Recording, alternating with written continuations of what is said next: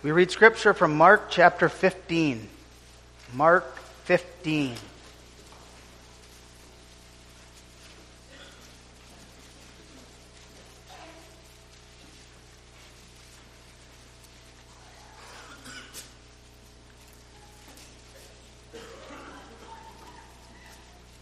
We read the chapter.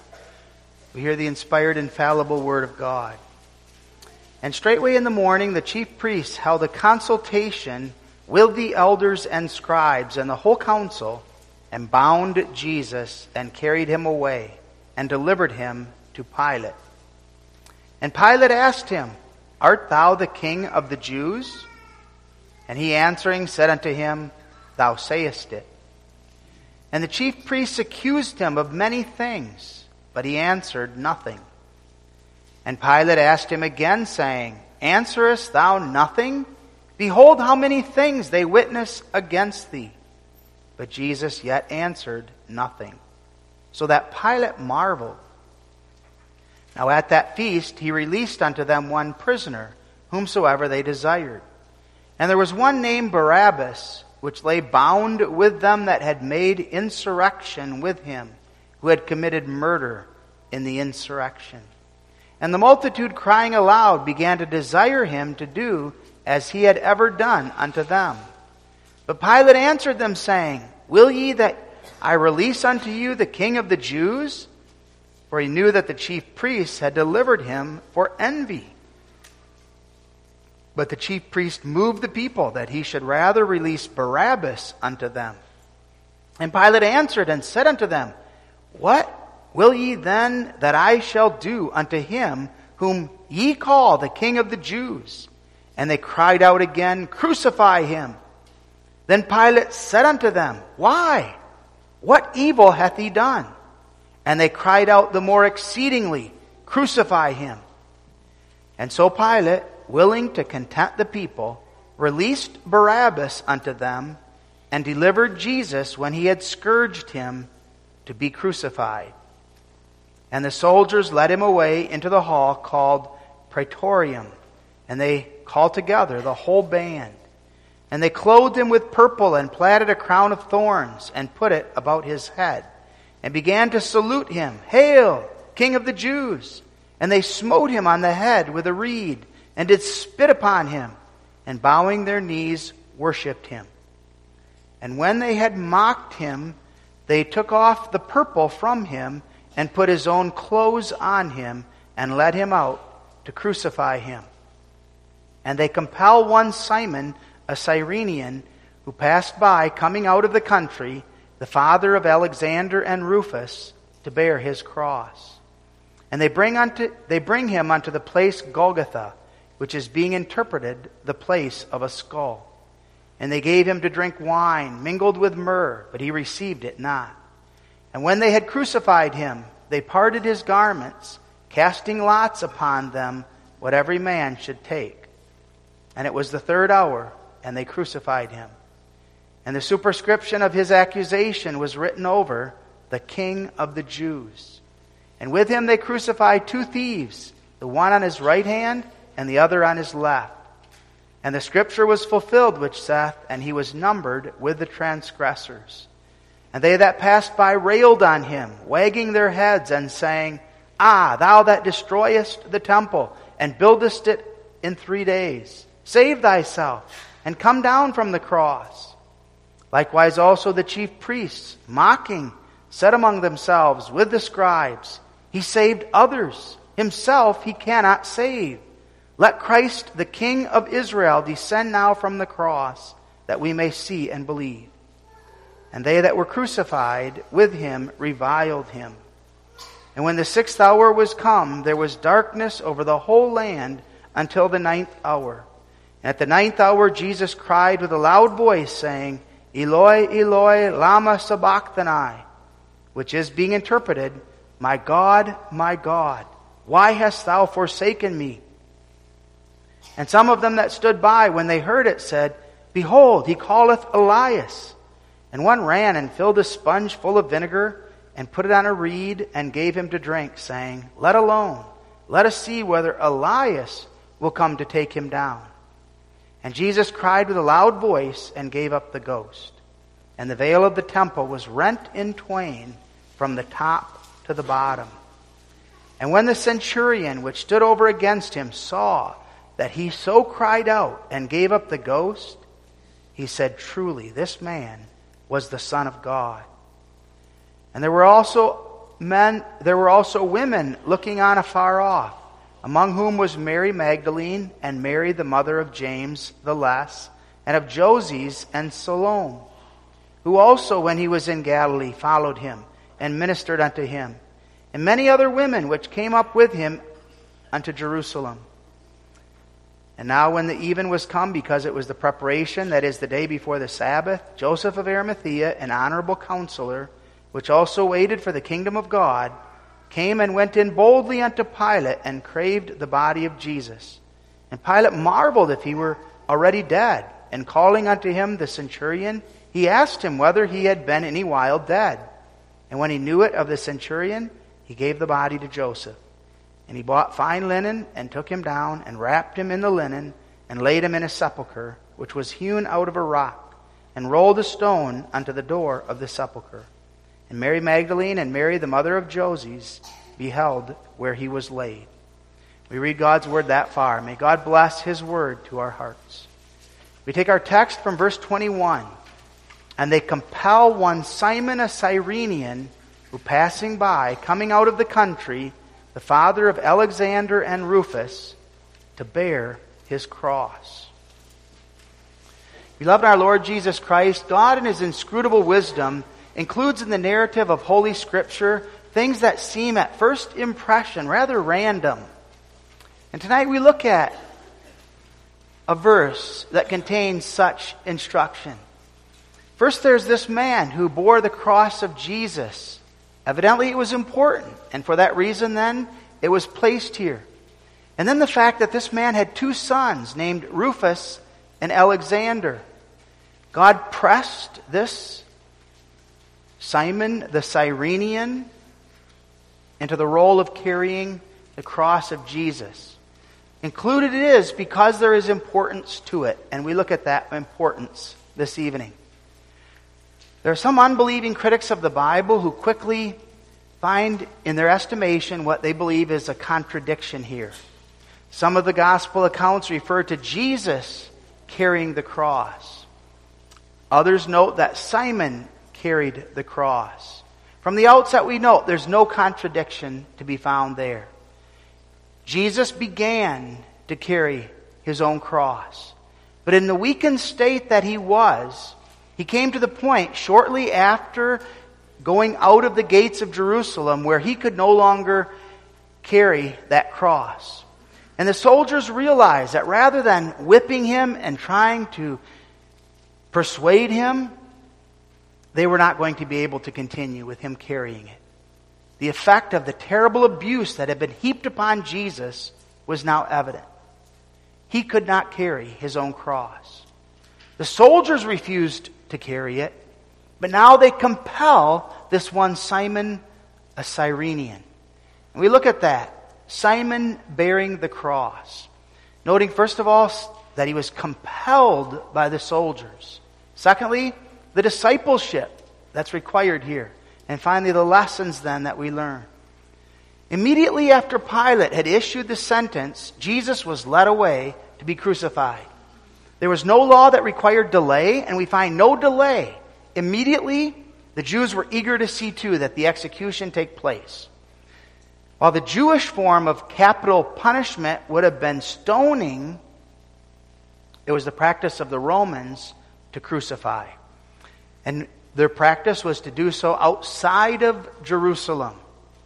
And so Jesus is led out of Jerusalem to the place of the Roman execution, Golgotha, the place of the skull.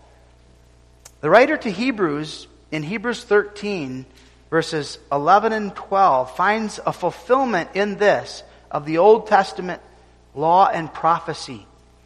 We read in Hebrews 13, verses 11 and 12 For the bodies of those beasts whose blood is brought into the sanctuary by the high priest for sin are burned without the camp.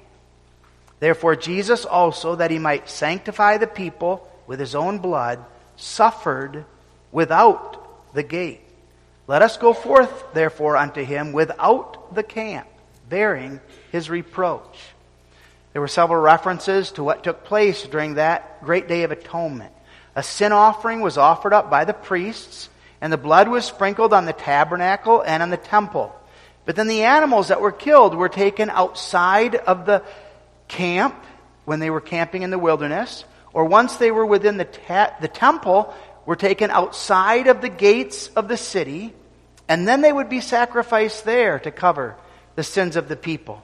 And that's precisely now what is happening with regard to Jesus. The accursed death is being applied now to the Son of God. And Jesus now is being brought outside of the city where that sacrifice can take place, which will cover the sins of God's people.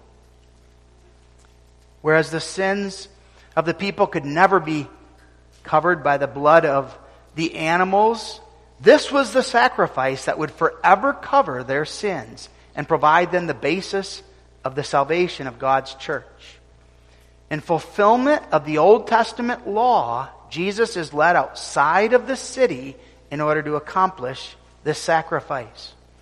A procession of soldiers formed, and Jesus is given to carry that cross and to go out of the city. John records Jesus carrying the cross out of the city toward Golgotha. Now we need to understand by this time Jesus had been subject to tremendous suffering. He had last slept on Wednesday evening, and now it's Friday morning. He had been, in the meantime, beat with whips. A crown of thorns had been placed upon his head. He had lost considerable blood. The flogging or the scourging that took place by the Romans was brutal. It involved repeating lashes of a device that was called a flagrum, which was a heavy leather whip that had beads of metal or bone or glass tied on the ends. And like a butcher would tenderize meat, that flagrum would be thrust down the shoulders and the back, the upper thighs, the buttocks of the one that was to be crucified. And repeatedly it would do so, so that the form of torture would produce severe bodily damage, deep injuries, significant blood loss. Similar, somewhat, historians have said, to that of a shotgun wound. And likewise, likely Jesus had not been able to eat, not been able to drink, as he was being shuttled back and forth among his accusers and before the authorities. And so Jesus' body now is in a very weakened condition. He's in a situation where he could have used urgent medical care for his wounds. Instead, he's given this cross and he's expected now to carry it to Golgotha. The criminal would have to carry his cross during the procession, and the idea there was further humiliation. To humiliate him. They would deliberately lead him down paths that were very busy, down busy streets, so that everyone would be able to see this one now carrying his cross toward the place where he would be crucified. And so, severely weakened, Jesus now begins that slow journey as documented by Matthew, by Mark, and by John, carrying his own cross. It's hard to know how much it weighed. It's estimated that it was about 15 feet by 8 feet, composed of solid wood, weighing anywhere from 100 to 300 pounds. Jesus carried the cross as long as he was able to. And there came a point at which he could do no more. It's then that Simon a Cyrenian comes by and is, according to our text, compelled to bear that cross of Jesus. The word compelled is very significant here. The implication is that he wasn't willing. This wasn't something that he wanted to do. And he had to be forced into it by the soldiers. Now, to bear the cross is not the same as dying on the cross.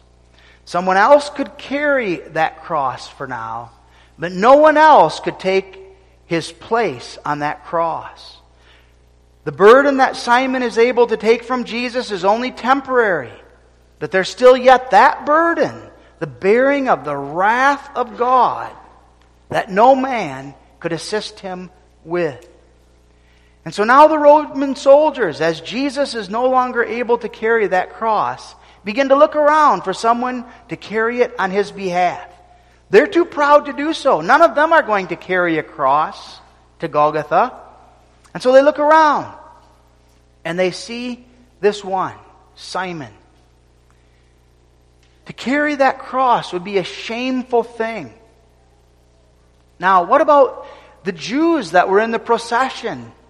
What about those who had come with, who were following and watching and were hanging out back a ways, seeing what was going to happen to Jesus? Weren't there be, wouldn't there be any that would be willing to help their Lord in this time of need? One asks, where were the disciples? Wouldn't they be running to his assistance, eager to assist him? But the disciples had fled. Where's Peter? Peter had been willing to lay down his life for Jesus. When Jesus had allowed himself to be arrested, you remember the disciples then had abandoned him. They were not so much afraid as disgusted with the fact that Jesus had allowed himself to be arrested. Why had Jesus not resisted arrest? That's what they had expected of him. Why was he allowing these wicked rulers and enemies to take him like this? But now, when Jesus is in need of assistance, where are they? There's no one. No Jew. No one who's willing to assist him at this point. They fled. Simon comes by and the soldiers compel him. It would have been about 8:30 in the morning. We don't know what gave occasion for Simon to come past. Possible that he was a Cyrenian who had relocated to Jerusalem and was living in Jerusalem, had gone out in the morning for a time and was now coming back. Perhaps he had stayed in one of the neighboring towns and was not from Jerusalem and now was coming into Jerusalem in order to keep the Passover feast. He now comes by at the wrong place, at the wrong time. He had been born in Cyrene, which was a city in northern Africa, which is now Libya, Libya west, west of Egypt. The name Simon is a Jewish name. We know from other sources that there was a large community of Jews in the land of Cyrene. And again, either he had moved into Jerusalem or he made a trip now to Jerusalem for the Passover feast. Stephen, according to Acts 7, disputed with Jews who dwelt in the synagogue who were from Cyrene. So it's evident that there were those living in Jerusalem with whom Stephen had engaged that did dwell in that area. The necessity of his being compelled implies that he may not have been a follower either at this point of Jesus. If he had been a follower of Jesus and he recognized who Jesus was, again, one would think, help out the man. Come to his rescue. Assist him for a moment. But the Roman soldiers must compel him. And the implication is to command him, to demand of him. Implying that he was not willing. He had no sympathy. He was not going to take up this cross. He was not going to carry it. Now, there's all kinds of reasons why a Jew perhaps would have refused. Knowing that one who was being crucified is accursed, and knowing that that one had touched the cross, would make then him unclean. And now with the Passover, the very good reality would be then that having touched that cross now, he would not be allowed to partake of the rest of the Passover feast. He would be considered defiled in his activities. Also, as the one now that would carry that cross, he would be mocked. He would subject himself to ridicule. Again, from the word compel, we find Simon not willing, refusing. But perhaps that made the soldiers all the more adamant, even added to a degree to their pleasure, perhaps. They won't back down. And by force, they likely took hold of him, required it of him, even by sword point. That's the emphasis that comes out in the word that Luke uses. Luke uses the language of even arresting him. That's how forceful they had to become in order to make, to compel him to do this. The word that's used, compel, here in Mark is a word that's used when in war more soldiers were necessary. Those soldiers then were compelled to join the war. No was not an answer that was received. They were required and they were pressed into that service, even against their will. The cross is taken, it's placed on Simon's shoulders, and he now bears that cross the rest of the way to Golgotha. Now, beloved, we need to see, first of all, how this had to have added to the suffering of our Lord. Again, none are willing to help him, none are willing to serve him. Just a few days previous, hordes of people had gathered to welcome him into Jerusalem. They were throwing down their jackets. They were throwing down palm branches. They were eager to do what was necessary to welcome him into the city. It seemed like they were willing to give their lives even for him. That was then. Now, as Jesus exits Jerusalem, clearly to be crucified, there are no willing servants. So long as he had healed the sick, so long as he had fed the multitudes, he was popular. At the cross, no one wanted anything to do with the cross. Jesus suffers alone. Simon even has to be compelled. But Jesus doesn't abandon his mission. He presses forward. He will go to the cross. He cannot carry that cross but he's willing to die on it for the sake of his Father's good pleasure and the salvation of his church. And so Simon now carries that cross with Jesus in front of him until they reach Golgotha. Once they reach Golgotha, Simon's job now is finished, and now Jesus' task continues. His hands and feet are pierced with long nails the cross is hoisted up and placed in the hole in the ground. Jesus now must suffer there. Now, beloved, this idea of bearing the cross brings to our minds the idea of discipleship. We remember the words of Jesus in Matthew 16, verse 24. If any man will come after me, let him deny himself and take up his cross and follow me. Does anyone want to come after Jesus? Does anyone want to be a disciple of Jesus? Let him take up his cross. And we know what that means. To take up one's cross is to suffer on his behalf. It's to suffer the mockery, the ridicule. It's to suffer the opposition that Jesus faced that resulted in his death.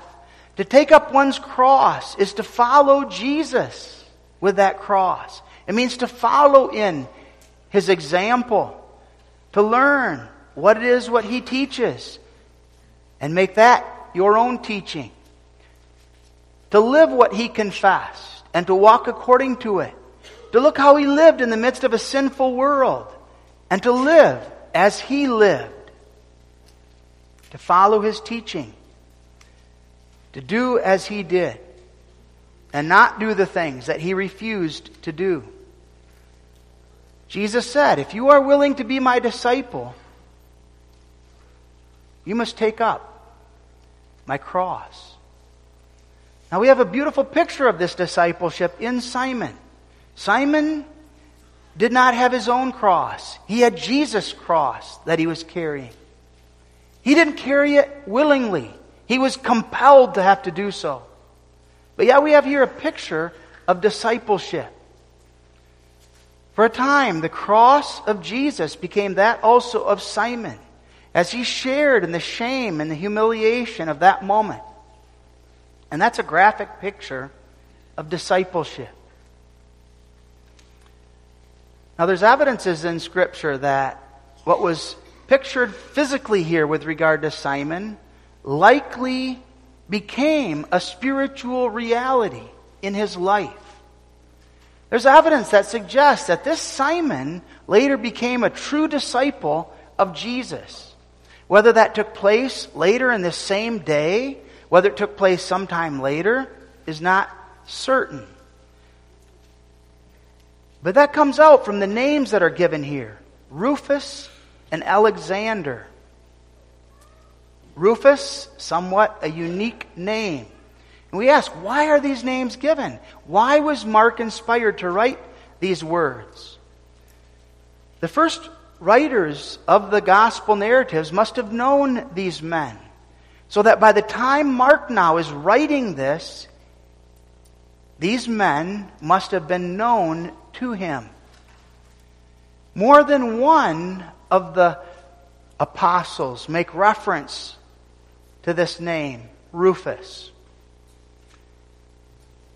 In the book of Romans, we read of the apostle Paul speaking of and greeting a man, Rufus, who was part of the church at Rome. Salute Rufus, chosen in the Lord, and his mother and mine. More than one ancient church father testifies that this Gospel of Mark was first brought to Rome. Rome was the first destination for this epistle. We know from the book of Romans again that the church at Rome included a man whose name was Rufus. And the fact that Mark makes this reference indicates and suggests that they are one and the same. That knowing that his epistle is going to go to Rome, and knowing that this one now has relocated to Rome, makes a special note of who this Simon was in connection with those men. So that somewhere along the lines, this family was brought into the fold of disciples. Likely they had relocated to Rome due to persecution, as many had during those days. So that this Simon, not merely physically, but spiritually likely, also was a disciple. One who took up the cross of Jesus Christ. One who came to embrace what Christ had done and what Christ had done for him. And if there was that change, we know how it would have come. God had to, by His grace, work that wonder of grace in the heart of this man. In the hour of greatest physical weakness, God continues His might by performing wonders. He opens the closed, the unwilling. The Roman soldiers had a lot of power. And Simon knew that power. He knew that he could not resist what they were requiring of him. But it's only Jesus who could turn him into a willing bearer of his cross. What brought about this potential and possible wonder? The power of the Word of God. And we see in this context even that wonder with regard to the centurion. Verse 39, when the centurion which stood over against him saw that he so cried out and gave up the ghost, he said, Truly, this man was the Son of God. The meeting that God ordained between these two likely was used by God as the occasion by which Simon would be brought into contact with Jesus in a very intimate manner.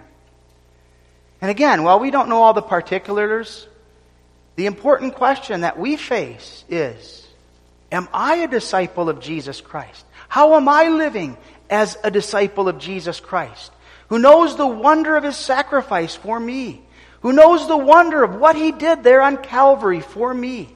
and who by faith lays hold upon that wonder? Am I willingly bearing the cross of my Lord? Do I do so joyfully? Or to my shame must I be compelled to have to do so? Beloved, by grace we confess the wonder of Calvary. Jehovah God gave his own Son in our place, by which we have been redeemed, we have been delivered, by which we have been made disciples of Jesus Christ. And though we can't follow him physically like the disciples did in these days of old, we follow his teachings. We follow what it is that he taught. All of the Bible is the gospel of salvation. And as a faithful student of the Bible, we desire to know more about this great Savior, to know more about His teachings, His works, His wonders, in order that we might go where He goes, in order that we not go where He would not have us to go. And so what about when the Bible teaches us things we don't want to hear? What about when it requires of us things that are contrary to our sinful natures? Do we take up that cross? Do we follow our Lord and Savior Jesus Christ? Do we do so looking to Him, confessing our dependence upon Him, willing to bear that cross that He requires of us, maintaining His will? teaching what he taught, living as he lived, realizing that to do so, we're going to be an offense to others. If we teach what Jesus taught in the community, in the workplace, in the home, on the playground, we're going to be mocked at times. We're going to be laughed at because what we live for is righteousness and holiness. And that doesn't always go over very well. If we teach what Jesus taught, we're going to turn our back on the lie. We're going to turn our back on heresy and the ways of sin. We're going to teach what is right, what is pleasing before God. And are you willing and ready to carry that cross? To take upon yourself the consequences of teaching and walking in accordance with God's will? To live a life that refuses to go along with the sins of the world. Willing to endure reproach, shame. Beloved, by God's grace, that's what God works in the hearts of His children. So that we live as His disciples day by day, bearing His cross. Now again, that cross stands for the suffering that God's children are called to endure and the life that they're called to live of self denial and love for their Lord. That cross is the same in many respects for all of us. The same for all of God's children in some regards. In terms of devotion to Christ and devotion to His Word and the truth. Requiring of us that we have to live for the glory and honor of God and that we deny self. But it also is very different as God lays different, unique burdens upon each of his children. And that bearing of the cross begins every morning when our alarm clock goes off. Our flesh says, I want to sleep longer. God beckons us to go to, to go to school, to be busy in that labor that's required of us. To rise up in the morning requires that we went to bed on time the night previous, sacrificing a late night out for the sake of what God has called me to do tomorrow. But recognizing that it has a different impact. The course of life that God ordains for each of us differs according to his sovereign providence. One deals with daily headaches, another doesn't even know what a headache is. One deals with cancer, Another deals with other pain. Some experience trials that involve the consequences of sins which have been committed, which consequences they live with for the whole rest of their lives, bearing that cross to their grave. For others, it's sins which we battle against every single day. For others, it's a deep sorrow that affects us very personally. There are times when God needs to compel us to carry that cross. We're not as joyful, we're not as obedient as we ought to be. But we understand our bearing of that cross is a privilege, it's a joy. When we focus on self, we despair. But when we focus on Christ, what He did for us, the wonder of His sacrifice, we count it a privilege, moved by thankfulness for the wonder of the salvation that is ours, knowing that our bearing of that cross in no way is our earning anything before God. It's the thankful life by which we show our devotion to our Lord and Savior out of gratitude for what He's done for us. Jesus was led outside the city, outside the camp, to be crucified as the offering of sin for you and for me. He went outside the city and he offered himself up as the Lamb of God, providing the only covering of sin that could ever be made, bearing the wrath of our Father for all of our sins so that he could cover us with his righteousness. And beloved, you and I need that covering. We need that righteousness of Jesus Christ. Apart from it, there's only death. There's only hell. There's only everlasting destruction. But with that covering, there's life. There's joy. With that covering, there's joyful service as we, as disciples of our Lord, take up that cross and follow Him. That discipleship is a life of thankfulness lived by faith. We walk away from the wonder of our salvation with joy and gratitude as thankful, obedient children desiring to praise their Heavenly Father. And as we take up that cross, we say, we're going to embrace Christ with all of our heart, mind, soul, and strength. We're going to follow His teachings. We desire to live as He lived in the power of that cross. We desire to set our hearts upon the Father's will as He did pursuing the will of his Father, and willing then to sacrifice of himself, even his own life, for the sake of his Father. I will do no matter who opposes me, no matter what stands in my way. My conviction is to serve my Lord. And I will do it with joy and with thankfulness, despite the current situation, despite the current circumstances. Beloved, that's faith. Faith is the power by which we know the wonder of Christ's sacrifice.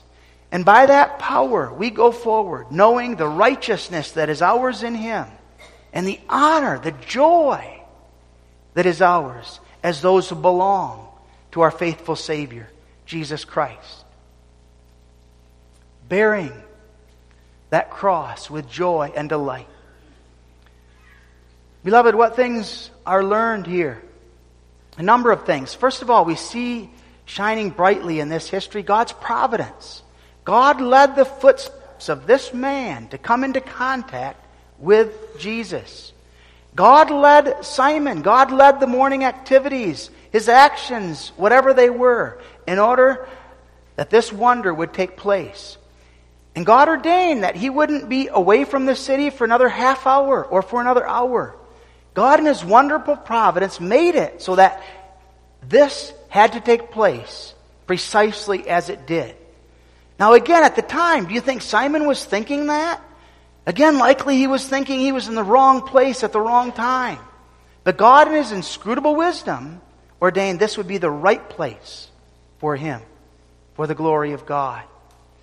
Beloved, what a marvelous God we have as we consider God's providence in our own lives ordering, directing, ordaining everything according to his perfect plan for our good and for our salvation. So often we don't understand the way that God ordains for us. We don't see it as good. We don't see it as necessary. But God works again the faith by which we lay hold on that truth. Beloved, we see secondly the wonder of God's grace here. We see that grace especially at the cross. Simon had to carry the cross, but it was not the cross on which he would hang. Did he deserve the cross? Did he deserve the curse of the cross? Yeah, he deserved it, as we all do. Not just the earthly curse, but the eternal curse, as every sinner deserves everlasting damnation in hell. He was born in sin, had a sinful heart, was a sinner, unwilling to serve his Lord when confronted. If this was his Christ, he should have fallen down. He should have worshiped him, been willing to do whatever was required of him, but he didn't. Such sinners deserve to perish. But we see the grace, the wondrous mercy of Jehovah God. He felt the weight of that wooden cross, but he never had to bear the horror of the curse of sin. And so it is, beloved, with you and with me. We bear the cross. There are struggles. Sacrifice is required as we walk down life's pathway. But never will we ever bear the burden of the wrath of God against sin. Jesus Christ, who never deserved to be nailed to a cross, who kept the will of God perfectly, who loved his fellow men perfectly, allowed his hands and his feet to be nailed to that cross. He took your and my place. This is my cross, he says. I will take that cross. I will experience God forsakenness in your place. Whereas you should have suffered everlastingly, I have taken upon myself that punishment as the substitute for sinners. And beloved, you and I see our need for that cross as we examine ourselves with a view to coming to the Lord's Supper Sunday. We know our sin. We know that our sin deserves of us the curse of God. We know that that sin deserves of us hell. And yet Jesus, He took it. He bore it. He paid for it. And then God made Simon willing in the day of his trouble. And God continues to do that today for his children. What did Simon see and what did he hear at Golgotha? We don't know. But beloved, what do you see? What do I see when we're brought to Golgotha? We hear Jesus pray, Father, forgive them, for they know not what they do. And we believe. He's praying that for me. We hear Jesus say, It is finished. And we believe. That declaration is with regard to my salvation. And we experience the marvelous, wondrous love of God by which God sent His Son to die in my place so that I can live. And we go away in awe. We go away standing before the wonder of His marvelous, free grace. Finally, beloved, the Christian life is that which also provides us a lesson here. The Christian life is a life of cross bearing. It's true of every Christian. In Luke 9, verse 23, Jesus said, If any man, he didn't limit it just to some, every last one of his children will bear that cross. And it's a matter of daily, continually, not just one day, Simon bore that cross one day, but after conversion, bore it daily. It's painful.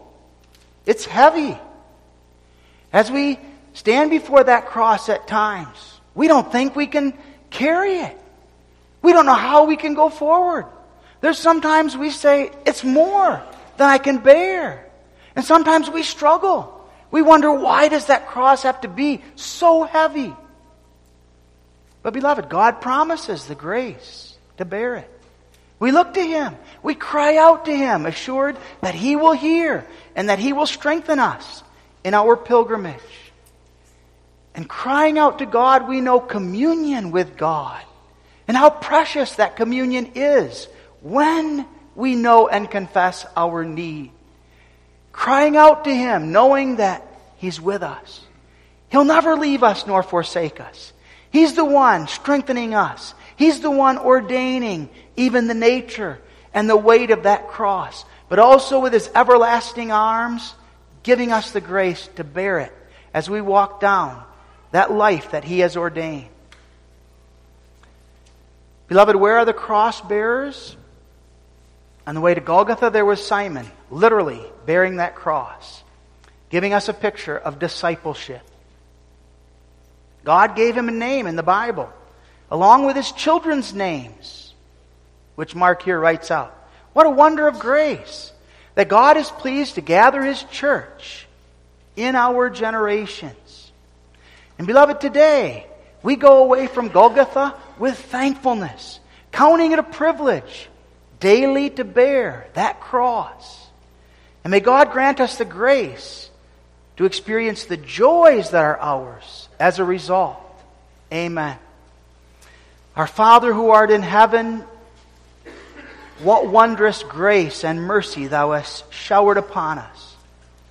Grant unto us the grace too by which we might continue to press forth in thy service, counting it a privilege to know Christ as our Lord and to identify ourselves as his disciples, counting it a joy to take up the cross, sovereignly ordained for us, knowing that that cross is no longer punishment, it's no longer payment, but that cross is the expression of thy love as thou dost prepare us for the glory that awaits. And grant that with joy we might look to thee, knowing thy grace as sufficient, and knowing the strength that is ours to go forward as those who confess. We've been washed, we've been cleansed, we've been declared righteous in Jesus Christ, and with delight we serve thee, our living and exalted Savior. Amen.